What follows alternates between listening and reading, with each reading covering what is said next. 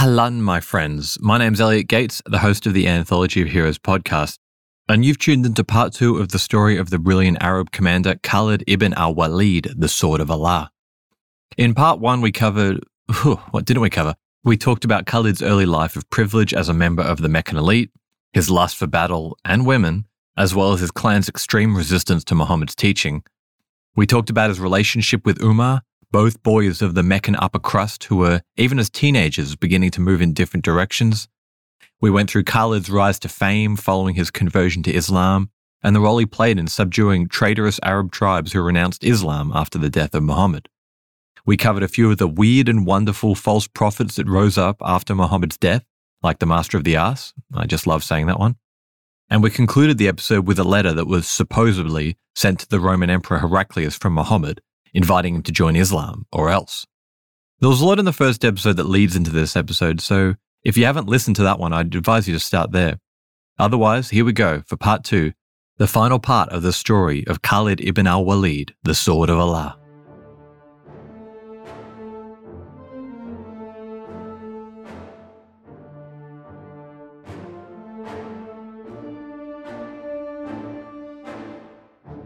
As Abu Bakr mulled over his growing empire, his first concern was his northern borders. As a reminder, Abu Bakr was one of the first converts to Islam, a close friend of Muhammad who would become the new leader, or caliph, after the prophet's death. The northern borders were held by an Arab tribe allied with the Sassanids. They would always be a threat to him, and they had to go. Unlike the Roman Empire, which had stabilized after the long war between the two powers, the Sassanid court was in absolute tatters, kings and queens ruling for a few weeks or even days before being assassinated, before being replaced by someone from a rival faction and being assassinated and repeating. Khalid, with an army of volunteers, headed north and blitzed through the first towns that offered any resistance. Muhammad had been very clear in his teachings. People must first be offered a chance to convert before the hammer is brought down on them. Either that or they pay the jizya, a tax that was imposed on all non-Muslims for the right to practice their religion in peace. So Khalid sent out messages to all the Persian lords, known as satraps, and told them, quote, "In the name of God, the most compassionate and merciful, Khalid ibn al-Walid sends this message to the satraps of Persia. Peace will be upon him who follows the guidance. All praise and thanks be to God who disperses your power and thwarted your deceitful plots. On the one hand, he who performs our prayers facing the direction of our Qibla, that's the direction towards the Kaaba, to face the sacred mosque in Mecca, and eats our slaughtered animals is a Muslim. He has the same right and duties that we have. On the other hand, if you do not want to embrace Islam, then as soon as you receive this message, send over the jizya and I will give you my word that I will respect and honor this convent. But if you do not agree to either choice, then by God, I will send to you people who crave death as much as you crave life." End quote. To the Arab border tribes, Khalid's seal at the bottom of the letter was a terrifying thing. His no-nonsense approach to warfare was well known. If he said he was coming, he meant it. If he said you were next, you were next. While the Sassanid government was in tatters, its military was still state-of-the-art. Its commanders were the same one that had so recently brought the Roman Empire to the brink of extinction. Khalid and his army had now crossed the Euphrates River, an act that had really never been done before by any Arab raiding party. Punching up the Arab client states of the Sassanids was one thing. This river may as well have been the Rubicon. It was completely uncharted territory from here onwards, where one mistake could spell the end. In the first few engagements, he was sure to keep the desert behind his army. He and his men were Arabs. They knew the desert like the back of their hand. Khalid personally had spent a good deal of his life with Bedouin nomads. In the event of a disaster, they could retreat knowing the Sassanid forces would not dare follow them. On the battlefield, though, Khalid was like a whirlwind. Initially, he would oversee the battle from behind the lines, waiting for an exposed flank or a division looking a bit shaky. And then, as if out of nowhere, the Sword of Allah would appear through the fog of battle. He and a core group of his best bodyguards would cut into the lines of the enemy with such ferocity that they usually buckled. If there was a duel, it was Khalid himself who would fight. According to a Muslim account, he once broke seven swords in a single battle. And once the battle was done, he and his army would disappear and turn up in the most unexpected places, forcing the heavily armoured Sassanid army to trudge exhaustingly to a new city. As Khalid began to set up a new Muslim administration in the conquered cities, the Sassanid government had finally stopped murdering each other and had settled on a man, or boy, that they disliked the least, His name was Yazdegerd, or Yazdegerd the third, and at the time of his coronation he was about eight years old. Earlier in the campaign, the Sassanid government had decided, or hoped, I suppose, that this attack was just an Arab raid. A huge Arab raid, but a raid nonetheless. One they could pay off after the looting finished. But as city after city fell, it became clear that this was no raid. These guys were here to stay. I mean, you've really got a feel for the Sassanid Empire at this point. The longest war in their empire's history had just ended. A civil war had followed. While that civil war was ongoing, raiders came flooding over from the east and the west and brought with them a plague that had wiped out most of the army. Oh, and now for the first time in history, the Arab tribes to the south had been united under one ruler and were streaming unopposed through their southern borders. I mean, rough times, right?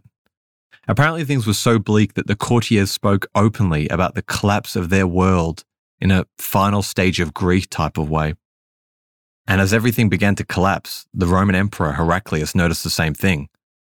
As a reminder, Heraclius was a Roman emperor who had usurped power from an extremely unpopular emperor. He had slowly reconquered all the Roman territory lost to the Persians, which was now being threatened by the Caliphate. Despite being their historical enemies, the Sassanids were an evil that Heraclius knew and recognized. Territory had gone back and forth over centuries, but both sides kind of relied on the other to maintain a status quo. The Arabs from the south were a complete unknown, and in a show of desperation, Heraclius and Yazdegerd's council agreed on a royal marriage and a military alliance. For the first time ever, these ancient titans were putting their differences aside. This is how big the threat was. It was during this invasion that Khalid really came into his own element. In two enormous battles, the Sword of Allah virtually wiped the Sassanid army off the face of the earth. The armies he faced were two to five times the size of his, but he relied on his troops to follow his orders explicitly, and because they did, he was able to pull off some very complex maneuvers, the most stunning of these being the full envelopment, where the commander instructs the front line of his own troops to slowly give ground until the line becomes a kind of crescent that slowly wraps around the opposing forces who are eventually encircled. If they manage to pull it off, the enemy is packed in so tightly that they can barely lift their arm to swing a sword. It's an incredibly complex maneuver, and to pull it off is a real calling card of a master general. There's this kind of perception in the West when someone brings up Khalid's victories to dismiss them as luck or, oh, it was because the Persians were in such bad shape beforehand, that kind of thing. While this is true, the Sassanid forces were probably the most elite soldiers in the world. If you remember the Persian immortals from the movie three hundred, some of these battles that Khalid was involved had ten thousand of these against him, the best of the best. And Khalid and his men chewed them up and spat them right back out. The fact of the matter is, the army of the early caliphate was a corps of incredibly hardy and zealous warriors. Put that behind a man like Khalid and you're going to get results. Luck had nothing to do with it. With the mighty Persian Empire completely broken, Khalid received orders from Abu Bakr. He was to withdraw from Iraq and head to Syria to spearhead the invasion of the Roman Empire. Unlike the Sassanids, who were caught off guard and had to throw everything together at the last minute, the Romans had time to put some defenses together. They knew they were next, and they were as ready as they would ever would be. But would it be enough to sheath the sword of Islam?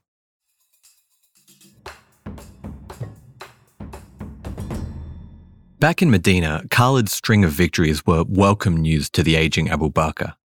Jewels, swords, slaves, and gold flowed back in droves. Khalid even sent back an elephant, which no one had ever seen before. Abu Bakr, though interested, had no real idea of how to care for it, so he sent it back to Khalid. But on the back of the loot came gossip. Gossip about Khalid's lavish lifestyle. He usually gave away most of his share of loot to his men. I mean, and having this reputation really helped him gather more recruits. But he was also nothing if not lustful. He married many women, wedding them, bedding them, and usually not having much to do with them after. Abu Bakr was prepared to look the other way, but Umar wasn't. Since the death of Muhammad, Umar had become more conservative in his views. He was the type of guy who might dress someone down in the street if he thought they weren't following one of Muhammad's rules to the letter. His dislike of Khalid's party boy lifestyle was probably more than just jealousy. I mean, how could he expect the everyday folk of Medina to follow the austere lifestyle he tried to promote when prominent Muslims like Khalid did the complete opposite? But as he watched the wealth of the largest empire on earth flow through the streets of Medina, a city that just two years ago was an insignificant trading town, Umar's concerns were brushed aside. As Khalid finished setting up administration in Iraq, he started to plan his route to Syria. Abu Bakr had made it clear timing was of the essence. The caliphate's forces there were barely keeping their head above water. Heraclius wanted to send these guys packing back to the desert. Syria was one of, if not the most, economically valuable territory in the entire Roman Empire. Grapes, dates, olives, and other money crops grew in abundance in the region's fertile soil. The lucrative silk dyeing industry was centered in Damascus, and luxury goods from the Far East passed through its ports. All this added up to big figures on Heraclius's balance sheet. Syria had to be held at all costs. The usual caravan route into Syria was well known to both the Caliphate and the Romans. It was a long southern loop bristling with well-stocked Roman garrisons. It simply wouldn't do. Khalid probed his men for alternative routes until one man stepped forward, a desert nomad. He confessed that, yes, he knew a route for one person or at most a couple, an almost direct route through the desert, six days long, and it would take them to the edge of Syria. But it would be suicide to take an army through. There was virtually no water available at any point save for a small spring that he had only visited once as a boy. But Khalid was one of those never-tell-me-the-odds type of guy, and you can guess what happened next.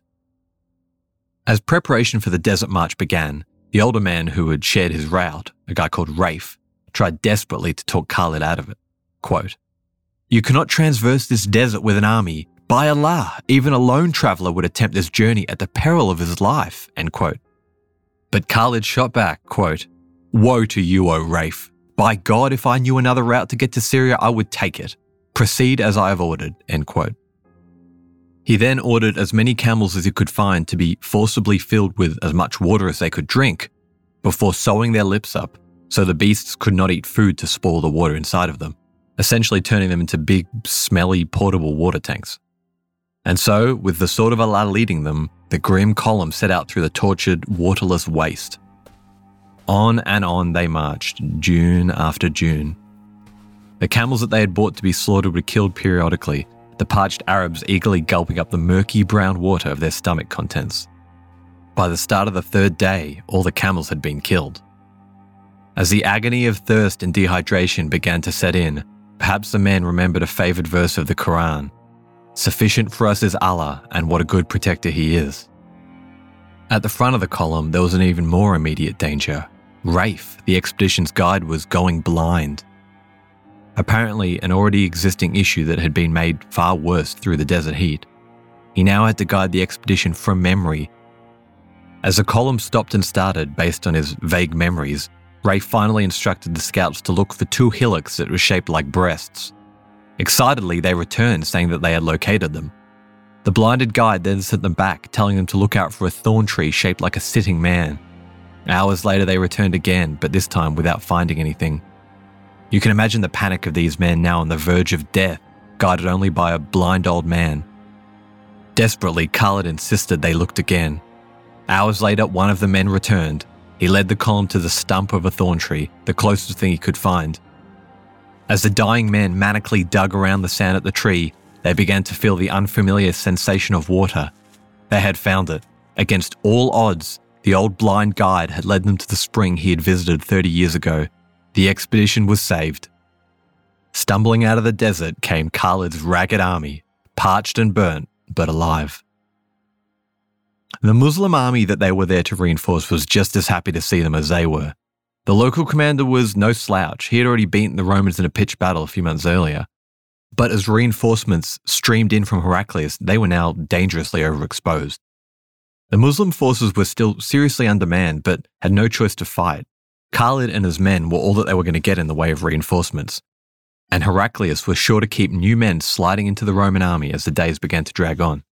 He was probably hoping the Arabs may eventually just leave if a big enough army was shadowing them, but it wasn't to be. In a battle we know almost nothing about, Khalid again led the Arabs to victory against an army that at least doubled his own in size. The battle commenced with a plan to kidnap Khalid, but the Muslims caught wind and slaughtered the would-be kidnappers before anything could happen. Just like the Persians, the Roman army lost many, many men in the slaughter that took place after, almost the entire army completely annihilated. Men that Heraclius could not replace easily. Khalid's men took what they wanted from the countryside. Any city without walls was sacked. All that remained was the jewel of Syria, Damascus.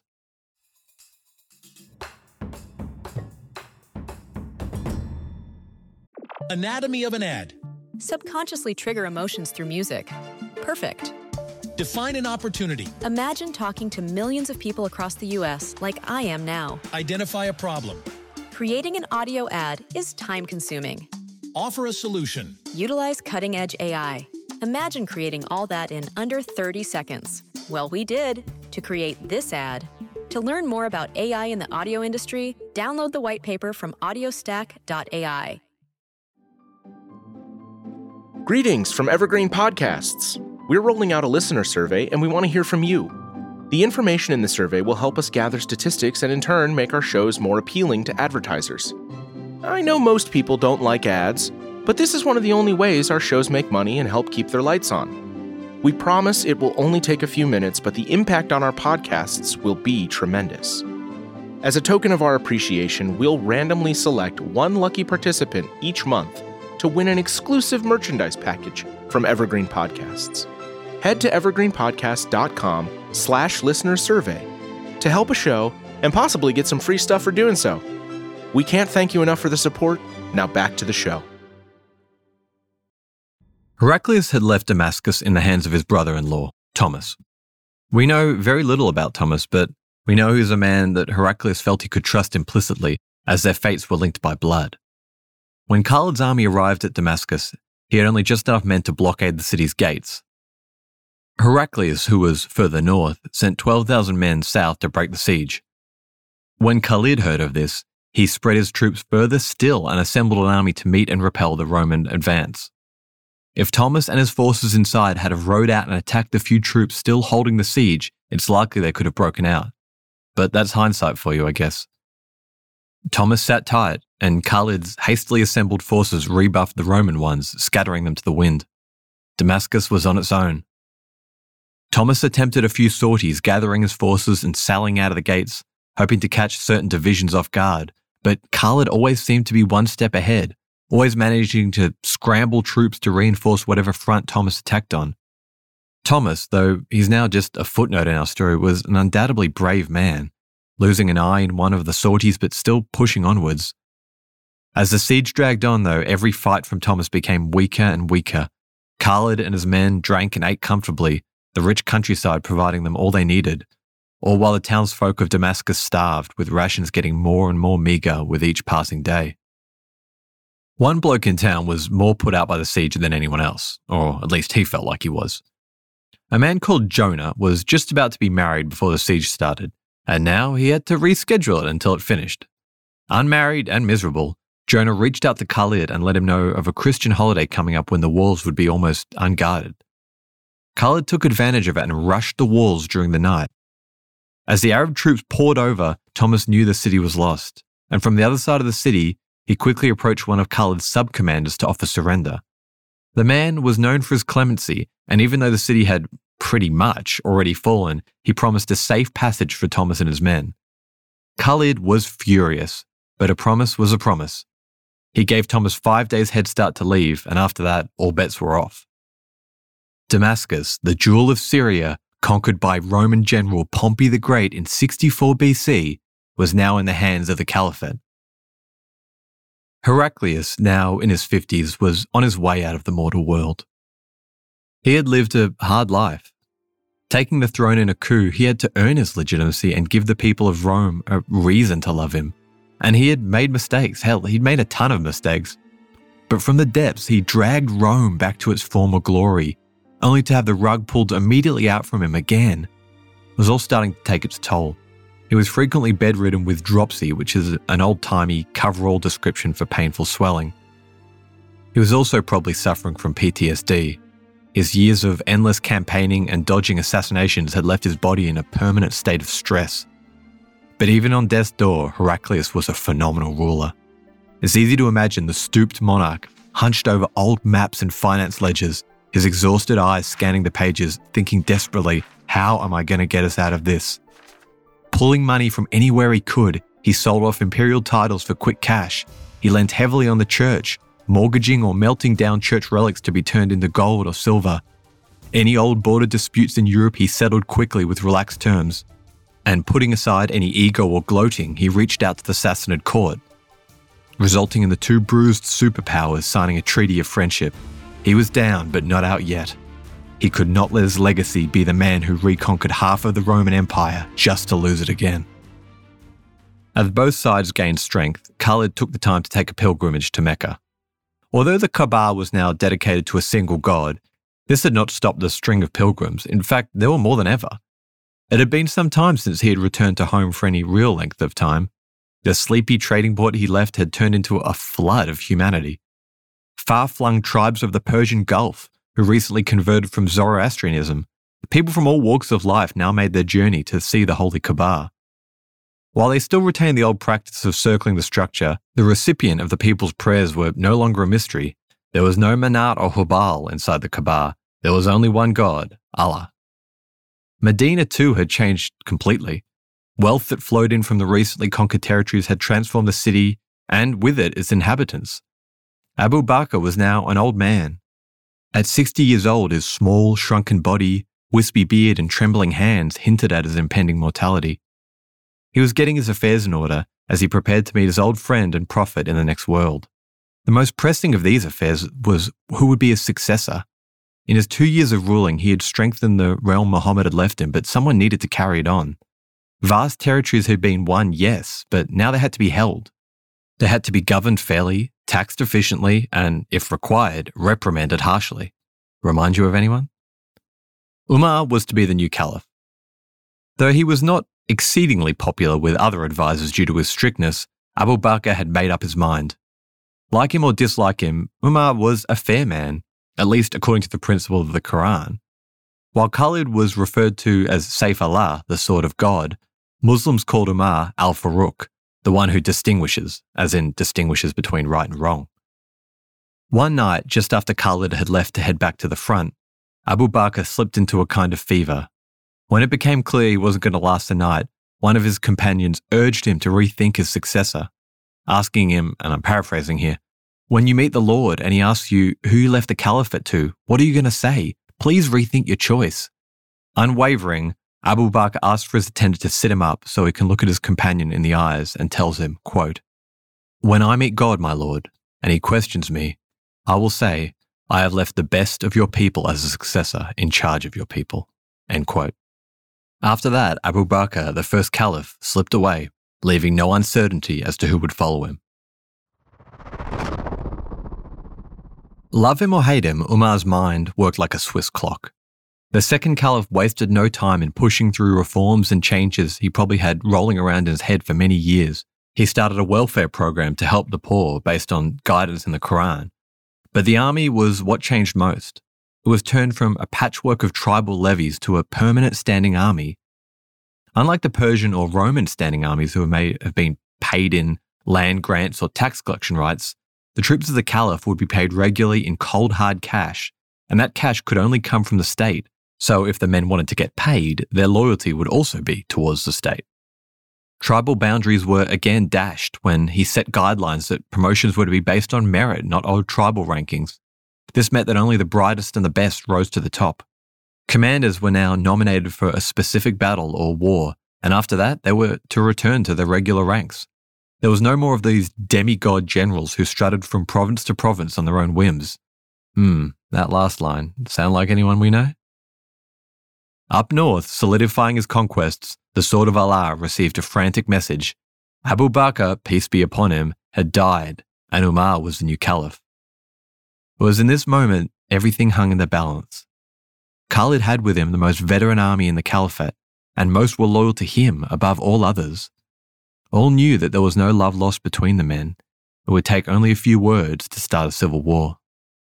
As his council waited in bated breath, Khalid put the message aside and said simply, quote, "If Abu Bakr is dead and Umar is caliph, then we hear and obey," end quote. And that was that. But back in Medina, Umar wasn't finished. There was one more change that needed to be made, one that he knew would be an unpopular one. Striding confidently towards the crowds of Medina, Umar took his stand on a podium, and the Muslims got their first look at their new caliph. Where Abu Bakr was thin and hunched, Umar was stout and muscular. Where Abu Bakr's eyes were warm and kind, Umar's were determined and piercing. Through a patchy black beard with reddish-tinned mustaches, he addressed his flock. He told them that he would continue to take them on the right path and that they should have no fear. Perhaps he told them of his plans for the welfare of poorer Muslims. But at the very end, he announced to his people that he would be replacing Khalid ibn al-Walid. He would sheath the sword of Islam. You could have heard a pin drop in the crowd. It was common knowledge that Umar wasn't Khalid's biggest fan. But to fire him, and at the height of his success, many Muslims would have remembered the huge celebrations and the fabulous riches Khalid brought through the streets of his triumph. Would Islam even have existed if it wasn't for Khalid's brilliance? One teenager couldn't hold his tongue and broke the silence, quote, "Do you dismiss a man in whose hand Allah has placed a victorious sword and with whom Allah has strengthened his religion? Allah will never forgive you, nor will the Muslims for sheathing the sword," end quote.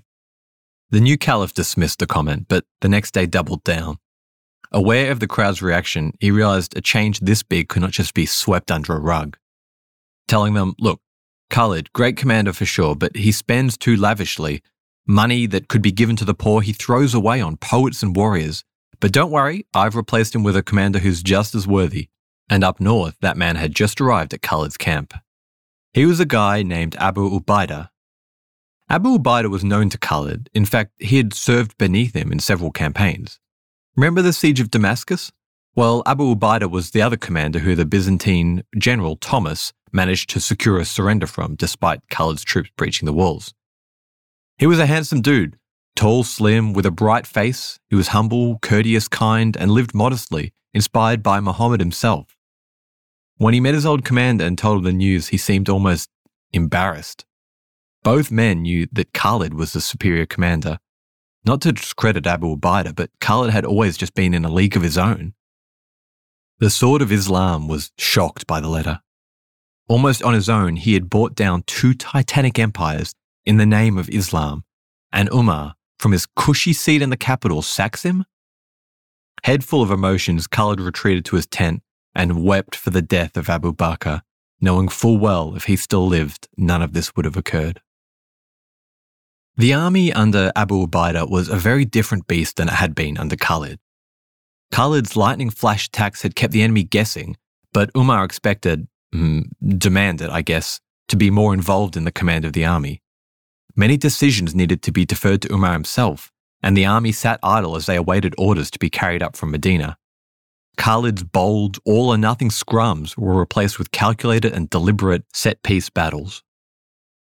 Even then, Abu Ubaidah deferred regularly to his old commander, and Khalid, despite the demotion, was only too willing to lend his expertise. Though Abu Ubaidah was in the command of the army on paper, all knew it was Khalid who was in real command behind the scenes. Despite Umar's tendency for micromanagement, the Muslims slowly ground down city after city. Heraclius urged the defenders to hold out as he desperately scraped together an army to try and stand against the invaders. From province to province, recruiters went. The Roman levy system, honed over centuries since the times of Caesar, was cranked into overdrive.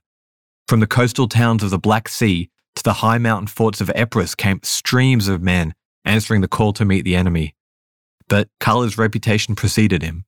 A wizened old monk hobbled over to one of the recruiters and warned him ominously, quote, "Is the standard of this army a black one? Is the commander of this army a tall, powerfully built, broad-shouldered man with a large beard and a few pockmarks on his face? Then beware of fighting this army." End quote. In April six thirty-four, the armies of Islam roared out of the Arabian desert, heading again for the Roman Levantine coast, that's modern-day Israel, Jordan. But this time, Heraclius was ready. You see, the Muslim raids worked best in smaller groups. When I say small, I mean five or seven thousand men. Heraclius's huge army was determined to crush each one of the raiding groups one at a time. Meanwhile, he had an agreement with the Persian Shah to launch simultaneous attacks into the caliphate. While Rome held down the bulk of the Islamic enemy, whatever forces the Persians had left would do as much damage as they could with raids and skirmishes. Abu Ubaidah first heard of this strategy after capturing Byzantine prisoners who spilled the beans. Khalid, noticing that the individual armies were facing much stiffer resistance than usual, called all the groups back and grouped everything he had into one army for a pitched battle. It was exactly what Heraclius didn't want, but he didn't have a choice. In a fertile green gorge near the Yarmouk Valley, one of the most decisive battles in world history was about to take place. Here, it would be determined if Islam would go global or it would remain a local cult on the Arabian Peninsula. The Romans lined up, a thirteen kilometer battle line that spanned across the gorge. They probably had around twenty-five thousand troops, while the Muslims had around half of this. The cool wind blew across a truly multi-ethnic army. Armenians, Christian Arabs, Anatolian Greeks, and all kinds of nationalities stood shoulder to shoulder in the Roman lines, while over on the other side, they were one people, following one man, worshipping one god. Khalid ibn al-Walid stood behind the long, thin battle line. Standing with him were a reserve of his best and most loyal men, veterans of his earlier campaigns. The Roman army waited for the morning prayer of the Muslims to start and then charged. Early on, it seemed the heavily armoured Byzantine Sepahi cavalry would overwhelm the Muslim lines, but nothing got past Khalid's hawk eyes, and his personal bodyguard came screaming in to reinforce the faltering lines. For the Muslims that had already started to flee, the women of the camp chased after them, swearing at their husbands and showering them with stones and beating them with tent poles, shaming many of them into returning. For three days it went on like this, Khalid's timely intervention bolstering the positions at just the right moment. But even so, the Muslims were losing men faster than the Romans. One day of the battle was nicknamed by the Muslims as the Day of the Lost Eyes due to so many injuries from the dominating Byzantine horse archers. With an army that was half the size of the Roman host, Khalid knew he was running out of time. On the fifth day, as the predictable Byzantine charge pushed back the left wing, Khalid again reinforced the line, taking with him a much larger contingent than usual. Pulling away from the thinly spread line, he gambled that with enough of a punch he could rout the Byzantine wing. But his lines on the right had to hold as he did so. Timing was everything, and Khalid was in his element. As the Byzantine shock cavalry drove deeper and deeper, he charged into their flanks, routing the overextended army and forcing a full withdrawal. The Byzantines managed to salvage a retreat, but the day was undoubtedly won by Khalid.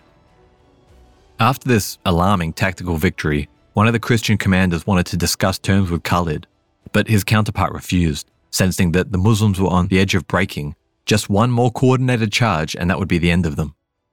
Over on the other side of the field, Khalid too felt that victory was near, and he set about one of his biggest gambles yet. Under the cover of darkness, he commanded a group of five hundred warriors to circle around the Byzantine army and secure the small crossing out of the gorge. This was a serious gamble, and it left the Muslim army severely undermanned. These five hundred men could be the difference between victory and total defeat. Only a man like Khalid had the grit to give an order like this. On the sixth day, the two ragged armies stared down at each other from across the plains. The fertile green gorge now stained with the decaying bodies of man and horse. The stench must have been unbearable. The Romans had kept their standard formation, but overnight, Khalid had made drastic changes on his side of the field. On his right flank, he mustered all his remaining cavalry, leaving only a wafer-thin line of infantrymen to resist the Roman charge. As the battle started, Khalid wasted no time.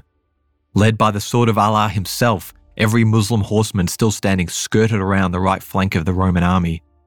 The Christian commanders noticed the huge body of troops and desperately tried to peel off men from their front lines, but it was too late. The army of the Caliphate peeled behind the Romans, cutting them down as the lines desperately tried to reorganize.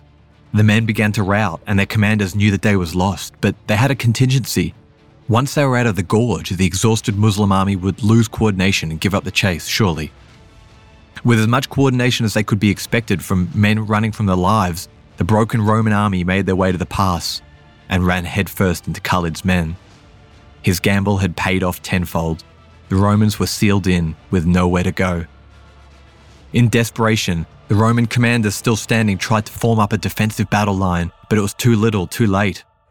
Trying everything they could to escape their imminent mortality, men tried to scale the gorge or swim across, but they all met the same fate. Either smashed against the rocks of the Yarmouk River or picked off by Khalid's men, the scale of Roman losses was staggering. The empire probably hadn't seen deaths on this scale since the time of Hannibal and Scipio. Modern estimates put the death toll around one in two, or said differently, fifty thousand men. fifty thousand. Almost all of the high command included. The Battle of Yarmouk was Khalid's crowning achievement. It's this reason that Khalid ibn al-Walid is today remembered as one of the most brilliant tactical battlefield commanders of all time. The Roman commanders showed little creativity and repeated the same tactics day after day, relying only on their superior numbers, while the sword of Allah deployed his troops creatively, and his battlefield sixth sense meant he knew exactly where he needed to be at exactly the right time before disappearing and reappearing at yet another point. American history writer George Nafziger said on the Yarmouk, quote, "Although Yarmouk is little known today, it is one of the most decisive battles in human history. Had Heraclius' forces prevailed, the modern world would be so changed as to be unrecognizable," end quote. I want to let that sink in for a second. The modern world would be so changed as to be unrecognizable. Can you imagine? If, if Khalid lost, what then? Umar and the ever-cautious Abu Ubaidah were pretty risk-averse guys. Would they have called it a day and formalized a border with the Byzantine Empire? Then what? Damascus remains a Christian city and Islam is contained to the Arabian Peninsula? I mean, I'm just spitballing here, but the ramifications of this battle are incredible to think about. The world in which we live in right now would look very different as a result of one man's initiative fourteen hundred years ago. That's a crazy thought, isn't it? Heraclius received the disastrous news in a city just a little north of Damascus. The aging emperor looked to the heavens for salvation. He fasted for several days and thought upon what he had done to anger God, eventually settling on his incestuous marriage to his niece. As the Muslim army advanced north, it was becoming dangerous for him to still be in the area. It was time to leave. With tears in his eyes, the man who had reconquered all of the Levantine coast, just to lose it again, looked back on the fertile plains of Syria. Syria, annexed by Pompey the Great over seven hundred years earlier, was gone. The Roman Empire would never be in a position to take it back. As the last of his possessions were loaded up on board, his ship pulled away from the coast towards Constantinople. As the shoreline faded, the elderly emperor said his farewells, quote, "Farewell, a long farewell to Syria, my fair province. Thou art an infidel's now. Peace be with you, O Syria. What a beautiful land you will be for the enemy's hand." End quote. I'm Ken Harbaugh, host of Burn the Boats from Evergreen Podcasts. I interview political leaders and influencers, folks like award-winning journalist Soledad O'Brien and conservative columnist Bill Kristol, about the choices they confront when failure is not an option. I won't agree with everyone I talk to, but I respect anyone who believes in something enough to risk everything for it, because history belongs to those willing to burn the boats. Episodes are out every other week wherever you get your podcasts. Around ten thousand B C E, families and tribes of the ancestors to the people of Britain would arrive in the southern part of the island after crossing from land that bridged from Europe. The Welsh built houses, communities, kingdoms, and continued to survive through Romans, Saxons, Danes, and Normans. The language and culture influenced by these sources continued to change and thrive, becoming ancient and modern at the same time. Join me as we travel through the history, meeting the kings, queens, nobles, and everyday people that create and grew modern Wales from the seeds of the ancient past. Creoso, and welcome to the Welsh History Podcast. The back of Roman resistance had been broken. Abu Ubaidah and Khalid proceeded north, formalizing the conquest of the new province. Later that year, they received a surprise visitor, the Caliph himself. Strutting in boldly came Umar, wanting a first-hand look at all the new additions to his empire. If Khalid thought that maybe he was going to get a pat on the back or maybe a, you know, nice job on that insanely thorough victory, then he was very much mistaken. Seeing Khalid and his sub-commander dressed in fine silken robes, the austere caliph scooped up a handful of stones and pelted them at Khalid, quote, "Shame on you that you greet me in this fashion. It is only in the last two years that you have eaten your fill. Shame on what abundance of food has brought you to. By Allah, if you were to do this after two hundred years of prosperity, I should still dismiss you and appoint others in your place," end quote. Umar eventually calmed down after Khalid flashed his saber hidden under his fancy clothes, telling mate, look, look, they're just robes, we're still as hard as ever. But still, He stood in stark contrast next to Abu Ubaidah, who greeted the caliph in the same simple cotton robes that he favoured. The meeting was just another further confirmation to Umar that his childhood rival spent lavishly and was too proud. With the wealth he gained from the Yarmouk, Khalid threw lavish parties, showering money on anyone in his retinue. He married several more times and had dozens of children, all of which further increased the operating cost of his household. He rewarded poets who wrote tales of his victories and generals who made them happen. In a way, Khalid needed these victories as much as Islam did, just to keep up his lifestyle. As one of his biographers put it, wealth slipped through his fingers like sand. And you can bet that none of this was lost on the ever-scrupulous Umar, who, despite being thousands of miles away, continually lambasted the sword of Allah. One furious letter blasted him after learning that he had taken a bath containing an alcohol-based solution. Khalid was quick to point out that the Quran said nothing against using alcohol for external uses such as this. But it was clear his days in the limelight were numbered. As the memory of Abu Bakr faded, Umar had well and truly stamped his authority on the caliphate. As Khalid and Abu Ubaidah continued to mop up any remaining Roman garrisons, Khalid was summoned to a meeting with a high-ranking Muslim sent by Umar himself. Perhaps Khalid thought his talents would be put to use again. Did Umar wish him to deliver the final blow to Sassanid Persia, or even to march on Constantinople itself? But it was nothing of the sort. Khalid was accused and sentenced for embezzlement. Remember the poem we mentioned that Khalid had paid to have written about his victories?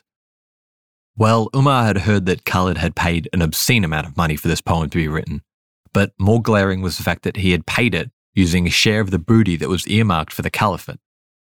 We have no way of knowing which of the events are true, but after a huge victory like the Yarmouk, Khalid would have been pretty flushed with cash. It doesn't seem like he would have needed to dip into the caliphate's share.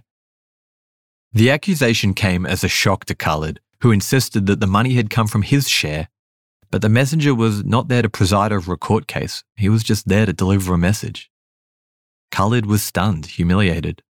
After everything he had done for Islam, after his legendary desert march and a flawless victory at the Yarmouk, this, this is how his career was meant to end, over a minuscule technicality. He came to learn that this message had originally been delivered to Abu Ubaidah a week ago, and he confronted his old friend and commander, who confessed that, yes, he had been told to deliver the news a week earlier, but just couldn't do it. Quote, "By Allah, I knew this would hurt you. I would never hurt you if I could find another way." End quote. With little else to do, Khalid rode to Medina for an audience with his old rival. But by chance, he met Umar in the streets before he found him at the palace. The two young boys, whose lives had taken the most dramatic of U-turns, sized each other up. The greatest warrior Islam had ever produced against the most powerful man in the empire. Umar broke the silence, piously stating, quote, "You have done, and no man has done as you have done, but it is not people who do, it is Allah who does." End quote. Khalid, who was in no mood for academics, shot back, quote, "I protest to the Muslims against what you have done. By Allah, you have been unjust to me, O Umar." End quote. When pressed as to where he had acquired his wealth, Khalid spat back at Umar that everything he owned was his share of the loot that he had gained over a career fighting for Islam. But this was still not enough for Umar, who confiscated more of Khalid's gains, reducing his household to sixty thousand dirhams. For reference, Khalid was said to have paid ten thousand dirhams for the poem earlier. The sword of Allah had his answer. Reduced even further in stature, there was nothing he could do. I feel like I should take a moment to highlight Umar's motives, because we've kind of made him seem like this, this bad guy, and that's really not what I'm trying to do. Umar was by no means a selfish man. He wasn't trying to pinch Khalid's money to get himself a new palace or a fancy sword. I mean, the guy lived a very aesthetic lifestyle that was truly admirable for a man of his position. As I mentioned before, he created one of the first welfare states in world history.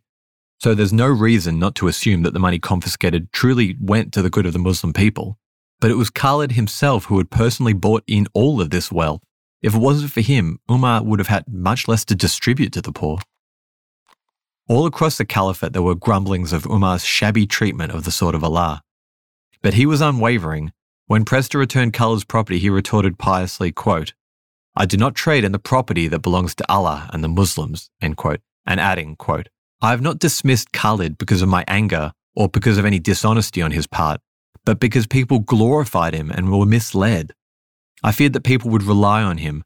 I want them to know that it is Allah who does all things." End quote.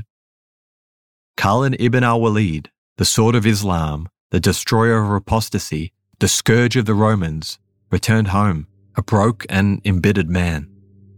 His passion for adventure and battles had been ripped away from him and at the prime of his life.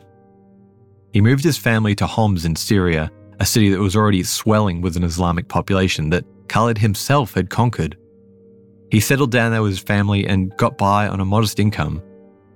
There was no more triumphs or lavish celebrations, with Khalid likely being worse off than he was prior to his rise to fame. Not long after, a plague hit, killing many of his sons and old friends, and with each that passed, a little bit of Khalid's grand legacy passed with them. A year or so later, Khalid received a surprise visitor. Stooping into his modest house came Umar. It seemed as if time and the relative security the caliphate now held on the world stage had, to an extent, mellowed the stern caliph. The two old rivals talked. No threats of loss of command or confiscation of property, just two middle-aged men, perhaps reminiscing on the bizarre course of their lives that had led them to this point. Khalid forgave Umar. Perhaps now far from the battlefield, he could fully appreciate what Umar's administrative skill had done for the people of Islam. Perhaps now, having read the Quran in full, he empathized with Umar's dislike of flashy materialism. Whatever reason, Khalid would later tell another visitor, quote, "Praise be to Allah, who took Abu Bakr away. He was dearer to me than Umar. Praise be to Allah, who appointed Umar in authority. He was hateful to me, but I grew to like him." End quote. Khalid wrestled with his legacy to his dying day. When visitors entered his impoverished manor, they noted that the only possessions he still had were his sword and his armor that gathered dust in the corner, a mean reminder of his glory days now long past.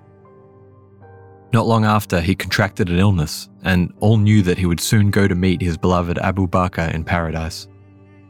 As a string of old friends flocked in to say their final goodbyes, Khalid flashed to them his arms, his legs, and his chest, pointing out bitterly that there was not a single space that was not covered in scars from battle, lamenting that he had missed his chance for martyrdom.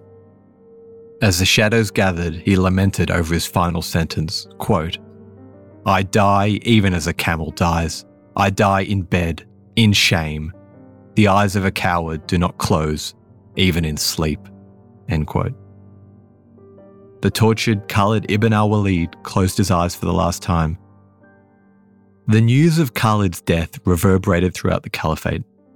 Barely four years after being dismissed from command, the Soldier of Allah died from, well, depression, ashamed and alone. When the news reached Medina, there was wailing in the streets. Many had known Khalid personally, and those that didn't probably knew of his generosity. Umar forbid the weeping, saying that no one should cry for someone who has entered paradise, and he meant it. Anyone caught weeping could find themselves subject to the tail end of Umar's whip. But when the stern-faced caliph caught his own daughter quietly sobbing, he hung it up. Khalid ibn al-Walid was buried in a modest tomb in Homs, which was later upgraded and built into a mosque by the legendary Sultan Saladin, and then again by the brilliant Egyptian conqueror Baybars.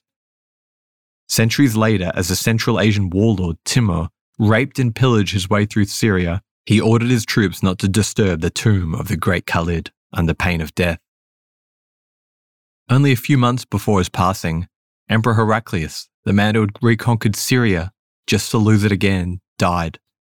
He left behind a depleted treasury and an identity crisis that his empire would wrestle with for years as they came to terms with the permanent loss of some of their most valuable provinces. In the east, the Sassanid court tried desperately to hold back the tide of Islam, but it wasn't enough. The last emperor, Yazdegerd the third, spent his short reign fleeing further and further east as Umar's army ploughed through Persia. The eternal fires of Zoroastrianism, the ancient Persian religion, were snuffed out. A couple of decades later, his grandson would return at, of all things, an army of Tang Chinese troops to try and reclaim his land, but nothing came of it. As for Umar, he would meet Khalid in paradise much sooner than he expected, when only two years later he would be murdered by a Persian slave, after the caliph refused to lift a tax that had been imposed on him by his Arab owner. Today, Khalid's legacy is very different between Sunni and Shia Muslims. While most Sunnis revere him as one of the greatest early warriors Islam ever produced, Shias draw attention to his execution of a fellow Muslim in order to bed his wife. Love him or hate him, though, his victory at the Yarmouk and so many other key battles, all against such severe odds, is what puts him in the same league as Skanderbeg, Alexander the Great, Subutai, and the like. It's a bold claim to say one man changed the world, but in my opinion, Khalid is worthy of the distinction. I'll take us out with a vivid description of Khalid entering the fray from a biography written by Al-Akram, who I've drawn heavily on for this episode. The leader gallops ahead of the Muslims, a large, broad-shouldered, powerfully built man. He is mounted on a magnificent Arab stallion and rides it as if he were part of the horse. The loose ends of his turban and his cloak flutter behind him as his large, full beard is pressed against his chest by the wind. His fierce eyes shine with excitement, with the promise of battle and blood and glory, the glory of victory or martyrdom. His coat of mail and the iron tips of his long lance glint in the clear sunlight, and the earth trembles under the thundering hooves of his fiery charger. Just before the mobile guard hurls itself at the Romans in a shattering clash of steel and sinew, the roar of Allahu Akbar as it issues from the throats of the faithful and rends the air. And rising out of this roar, he hears the piercing cry of the leader. I am the noble warrior. I am the sword of Allah. Khalid ibn al-Walid. Anatomy of an ad. Subconsciously trigger emotions through music. Perfect. Define an opportunity. Imagine talking to millions of people across the U S like I am now. Identify a problem. Creating an audio ad is time-consuming. Offer a solution. Utilize cutting-edge A I. Imagine creating all that in under thirty seconds. Well, we did to create this ad. To learn more about A I in the audio industry, download the white paper from audio stack dot A I. I'm Allison Holland, host of the Kennedy Dynasty podcast. Equipped with a microphone and a long-term fascination of the Kennedy family, I am joined by an incredible cast of experts, friends, and guests to take you on a fun, relaxed, yet informative journey through history and pop culture. From book references to fashion to philanthropy to our modern expectations of the presidency itself, you'll see that there is so much more to Kennedy than just J F K or conspiracy theories. Join me for the Kennedy Dynasty podcast.